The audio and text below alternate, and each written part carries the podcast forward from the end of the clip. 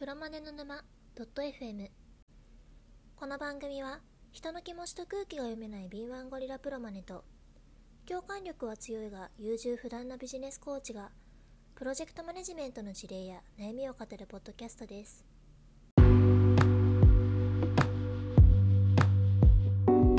えい、本日も可愛い声から始めてまいりたいと思います。はいロマネの沼 .fm です。お相手は、うつぼさんとゴリさんですよろ。しくお願いします。はい。前回がですね、プロマネやってる人はどんどん副業した方がいいよっていう話をしたんですよ。そう、どんどん副業した方がいいようでしたっけ？そうですよ。副業に向いてるっていう話です。はいプロマネは。で、なんで向いてるんですかっていうのをちょっと改めて、小石さん教えてもらっていいですか？向いてるんでしたっけね？えっと、急急に振るなと。多分、そうちょっと前回何言ったか私いまいち覚えてないですけど、うですかえあ、じゃあじゃあじゃあ、あの、質問を変えます。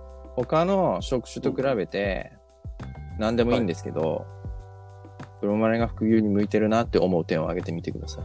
はい。えっと、そうですね、プロマネをやるにはある程度精神的にも、あの、うん。知識的にも、うんうんある程度の水準に達してないといけないと思うんですよ。うん。そういう人材って育成が結構時間がかかるので、あのう、ん。場合によっては中小企業で人が抜けた瞬間にそういう人がいなくなってしまうようなことが多いです。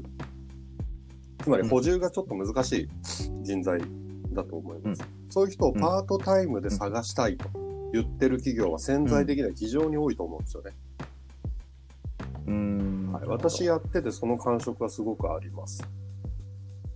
なので、短時間でいいと、週5時間でいいからやってくんないっていう企業はいっぱいあると思うので、えーうんまずニーズがありますよっていうこと。ニーズがあるし、まだ、多分ですけど、まだ希少なんでしょうねそう。かもしれない。供給が。うん。IT の世界以外ではね、そんなに聞かないですもんね、プロマネ。うん。もう一個は、実はジェネラルな能力なわけですよ。あの、うんいつかプロマネにん求められる3プラス3、6つの要素みたいな話をしたと思うんですけど、だからごく一般的なマネージャーに求められる能力そのまま言ってるようなもんです。すごく対人関係のスキルが重要になりますし、うん全体を見る、俯瞰、俯瞰して見る能力うん。とかも必要になるわけですね。なんかそうするとですね、うん。うん。えー要はどの業界でも専門知識がなくても実はできてしまうっていうのがプロマネだったりします。うーん。なるほど、なるほど。横に展開していける。うんうんうんうん。異業種でもある程度できる。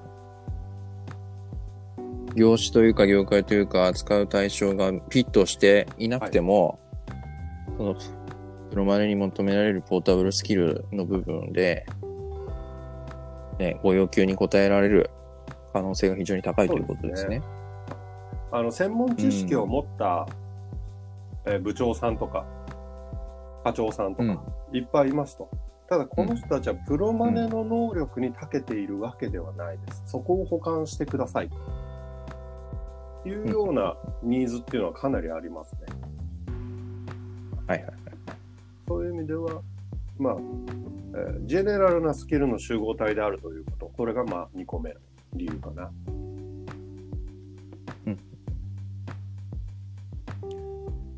まあ、それも含めて、こう、活躍できるフィールドが多いってことですね。どんどん広がってると思います。そう、総論して言うと。うん。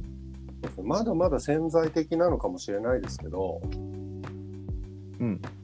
あのー今後増えていくのはすごい感じますよ。うん作業系のものがね、どんどん機械に置き換わっていって、これソフトウェア的にもそうじゃないですか。うんそのエクセルをコピーするような作業っていうのはどんどん、えープログラムによって置き換えられていきますので、人間が行ううん。仕事というのはその一回限りだったり、新しいものを生み出すだったりするので、どうしてもプロジェクトの定義に当てはまってくる仕事が多くなるわけですね。うん。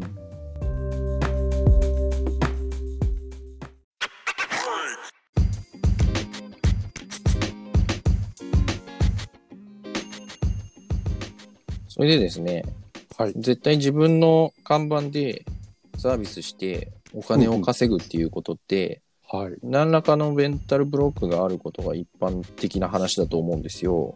うーん、なるほど。なんかね、さっき話したら、ゴリさんは全然違いますっていうことことだったみたいなんで、まあ多分それは、あの、レアなんですよ。そうですか。はいはい。はい。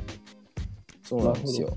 うん、よよっぽどそういうのをずっとやってきましたっていう人でない限り、あの、サラリーマンでずっとやってきましたっていう人が急にそこから出て、枠組みから出て、うん。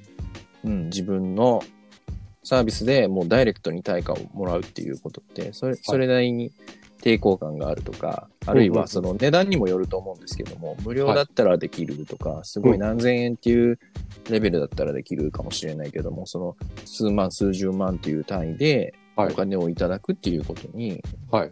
一般的にはそのメンタル的ブロックがあるのがある、あああるんですよ。だから、なるほど。そういう意味で、まあ、プロマネの副業っていうのをやっていく上でも、一般的に考えられる、うんまあ、マインドセット、持つべはいきマインドセット、はい。まあ、今言ったようなメンタルブロックをどういうふうにして外していくかっていうのを、はい。今日は、まあ、20分ぐらいで話したいなと思ってるんですけど、はい。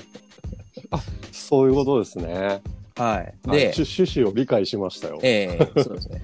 あの、ゴリさんはゴリラメンタルで有名な方なので、まあ一方、あの、うつもさんは、はいあのビジネスコーチっていう、その人のメンタルとかも含めて扱うタイプの業種なので、うん。どっちかというと、普段と立場を入れ替えてですね、はい。こうゴリさんからなんかいろいろお題を出していただいて、はいはいうつぼさんが答えるっていうやり方はいにしたらどうかなとなるほど、なるほど。はい。思った次第ですよ。うつぼさん、まず私ちょっと聞きたいのが、はい。そのハードルの正体というか、うん。心理的にちょっと深掘りすると、どう、なぜそう感じてしまうんですかね？まあ、まずそうですね、えっ、と、外部に対してサービスを提供していきたいっていう思いがあるっていう前提で、うんうんあるけど、何かハードルがあるっていうのは、うん。やっぱりそれはお金に対するブロックっていうのは、うん。け結構あると思いますよ。あるケースがあって、はい。えっ、と、お金をいただくっていうのは、サラリーマン、会社員だと、はい。まあ、その年間の評価とかはもちろんあるとは思うんですけれども、うん。まあ自分の仕事をある程度こなしてれば一定のお給料もらえるっていうのはあるわけじゃないですか。そうですね。よっぽど厳しい評価のところでない限りは、ドラスティックな評価でない限りは。はい。うん。だだからまあそれはあくまで、その、どうやってお金稼いでるかっていうと、企業の活動としてお金を稼いでるわけですよね。はい。それが自分がやったサービスに対して、えっ、と、ダイレクトに評価をつけてもらってお金をいただく。で、それを、お金の額っていうのが、うんうん。まあまあ、ちょっとこれは、いくらにするかっていうのは本当自分次第ではあるんですけれども、やっぱり、そんな時給で考えて、うん1000円とかで働くべきじゃないと思うんですよね。副業やるとしたら。はい。それなりに、やっぱり、最初のうちは置いといて、うん。うまくやろう。まあ、あの、ビジネスとして効率的に回そうと思ったら、それなりの額をもらわなきゃいけない。まあ、そうするでしょうね、普通ね。うん、例えば、まあ、1時間1万円だとして、うん。また大きく出ましたね。あ、そうですか。1時間1万円って聞いて、やっぱり最初の時、最初はそんなに、やっぱり、私のサービスに1時間1万円っていう値段をつけてしまっていいのかっていう。気が引けてしまう、腰が引けてしまうっていうのが、はい。まあその、深掘りできてるかわかんないですけど、はい。その、その正体だと思いますよ。なるほど、なるほど。自分が生んでる価値っていうのが、うん。その、ほ、本当は欲しうんい時給と、釣り合うのかなっていうことに関して、指標もなければ自信もないっていうイメージですよね。そうそうそうそうそう。ああ、それは確かにありましたね。言われてみると。あったか。だ要は私の値付け、すごい安いところから入ってるんですよ。うん。それはそういう心理からです。うんうんうん。なるほど、なるほど。はいで、あうんはい。いい評価いただければ、次、もう一個次のお仕事をいただいて、そこは値上げさせてくださいねっていうイメージです。はいはいはいはいはいはい、はい。なるほどね。はい。まずお試しはサービスですっていうとこから入ってます。確かに。うんうんうんうん。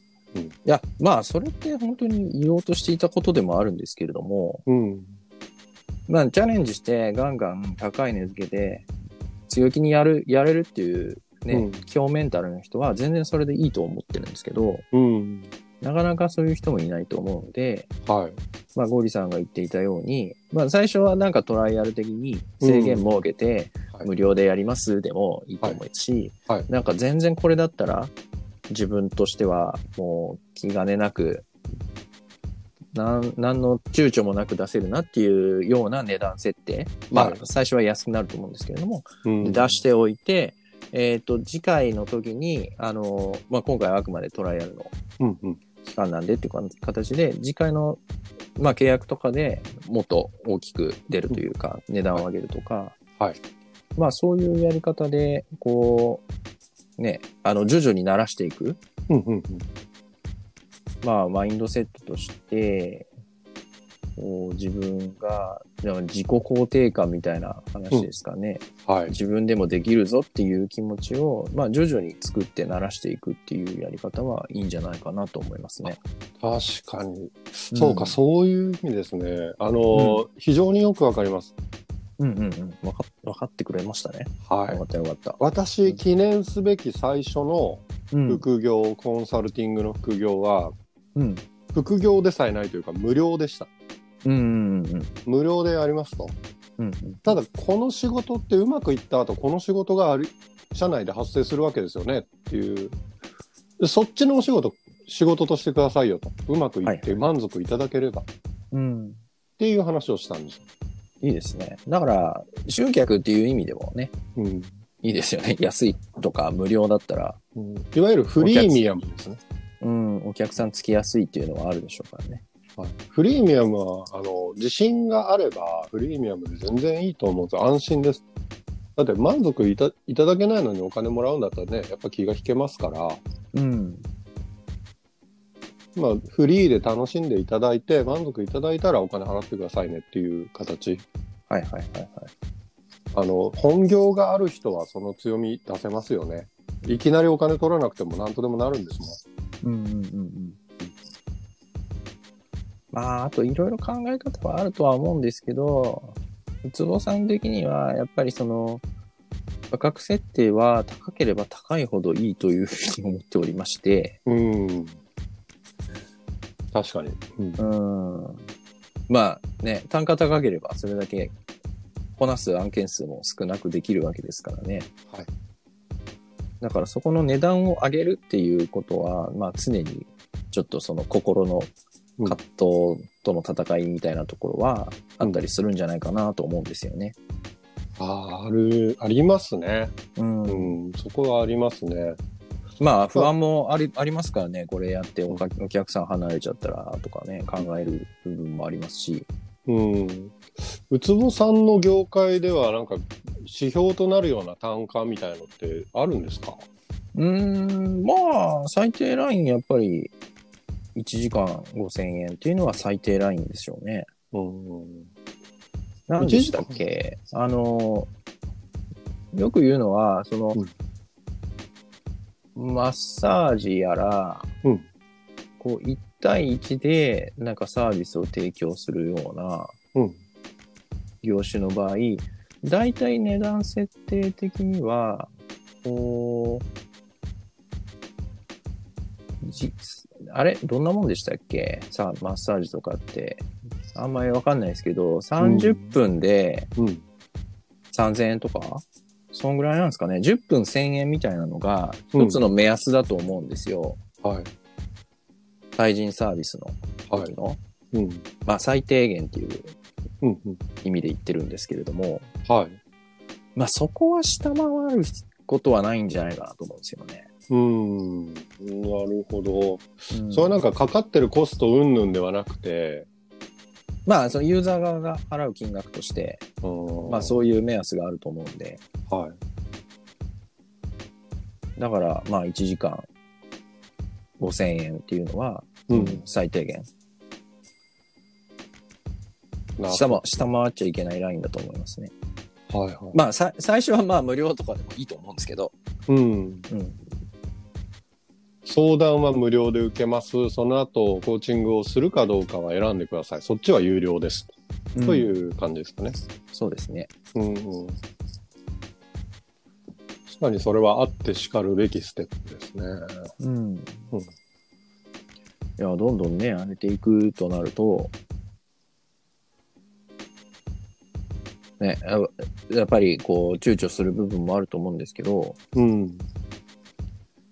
まあ、そこはやっぱりなんだろう、上げるからには、やっぱいいサービスにしていこうとか、うん。うん、なんかやっぱりそれだけの価値を、だ、出す、出していくっていう、こう、気合も含めて、うん。そこのメンタルブロックはなんかやっぱり乗り越えるべきというか、乗り越えて、はいい行った先に、こう、すごい一流になれるっていうふうに考えてますけどね。なるほど、なるほど。うん。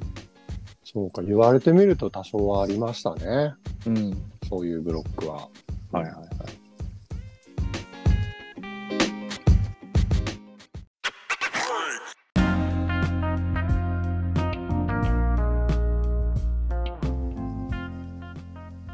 じゃあ、なんか他のマインドセットの部分の話もしたいんですけど、どちら、はいまあこれについては、あの、普通にゴリさんに聞いてもいいのかなって思うんですが、はい。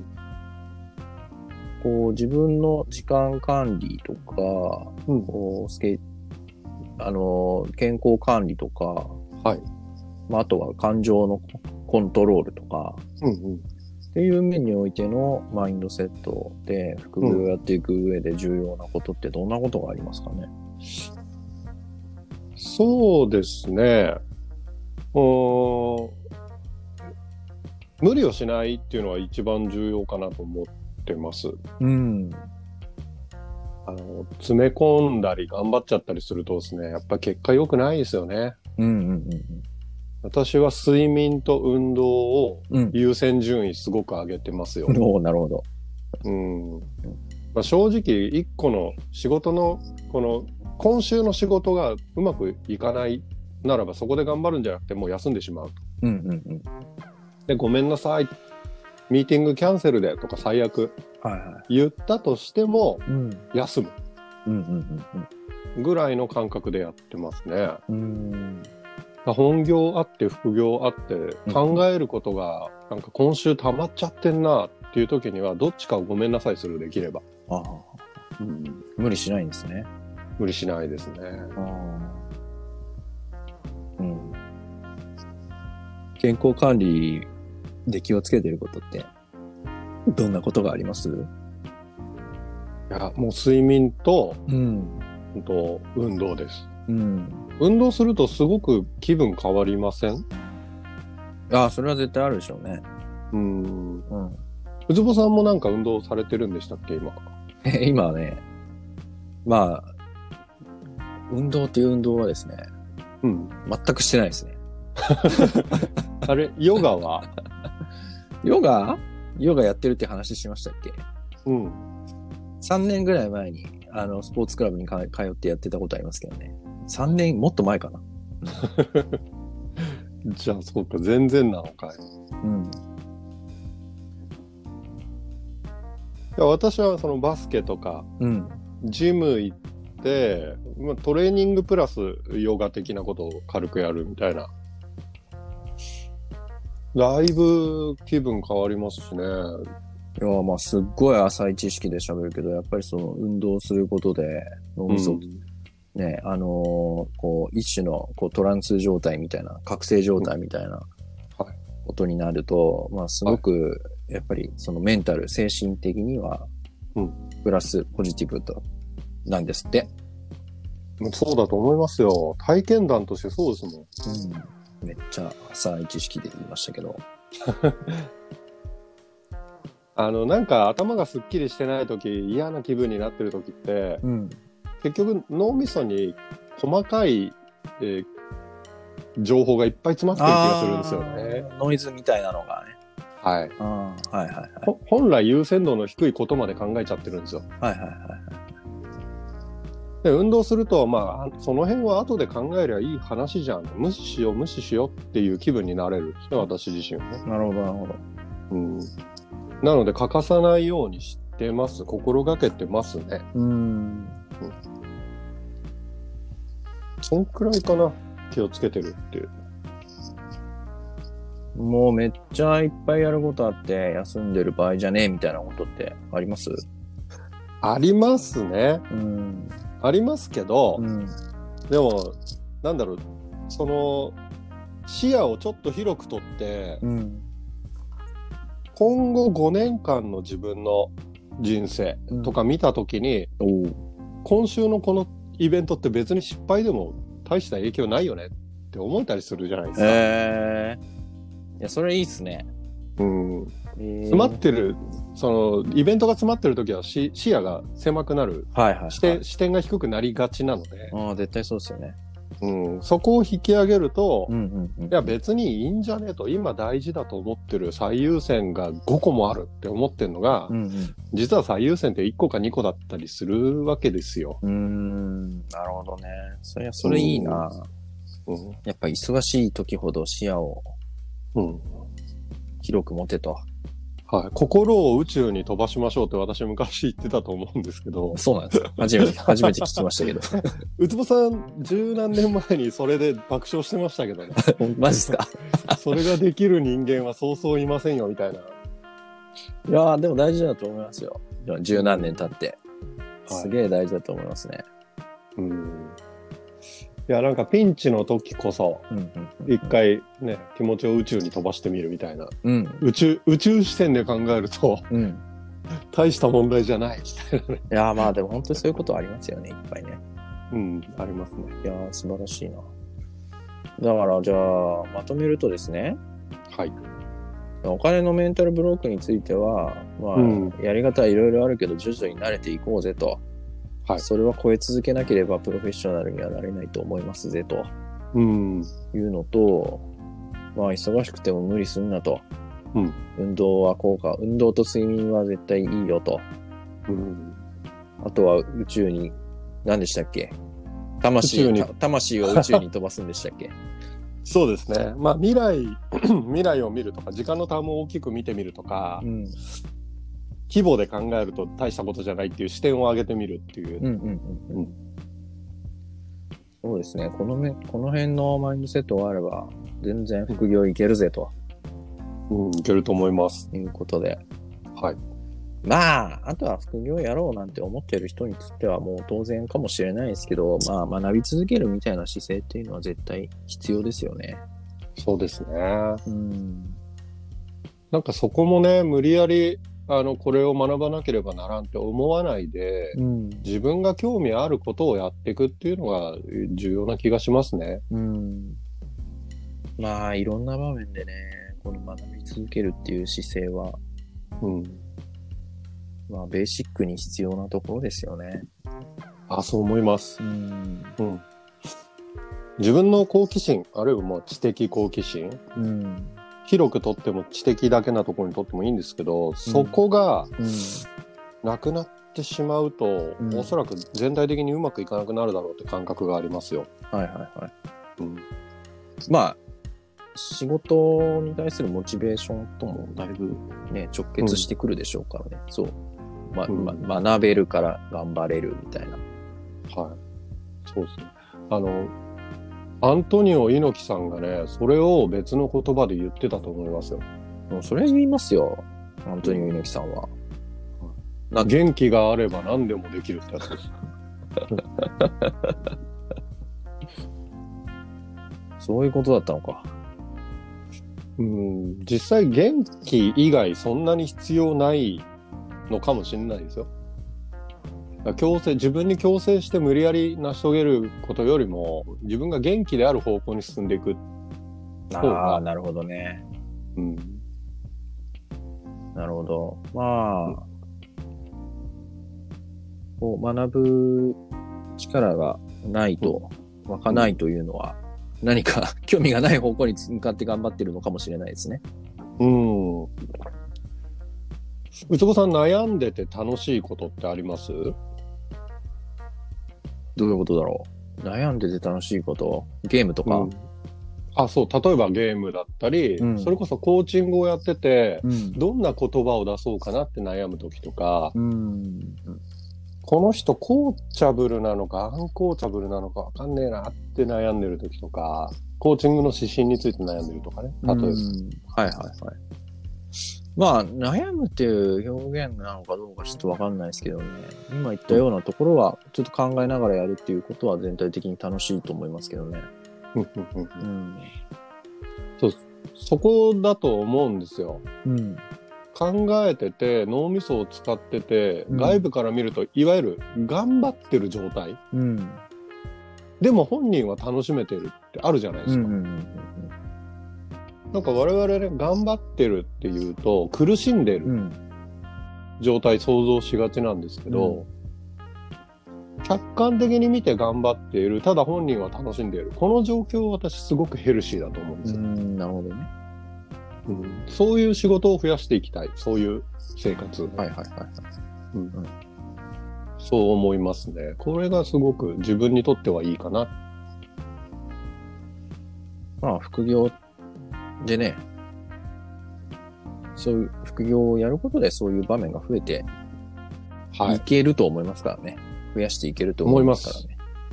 非常に思います。うんうん。まあむしろそういうシーンばっかり得るためにうん。副業をやるっていう感じですかね。じゃ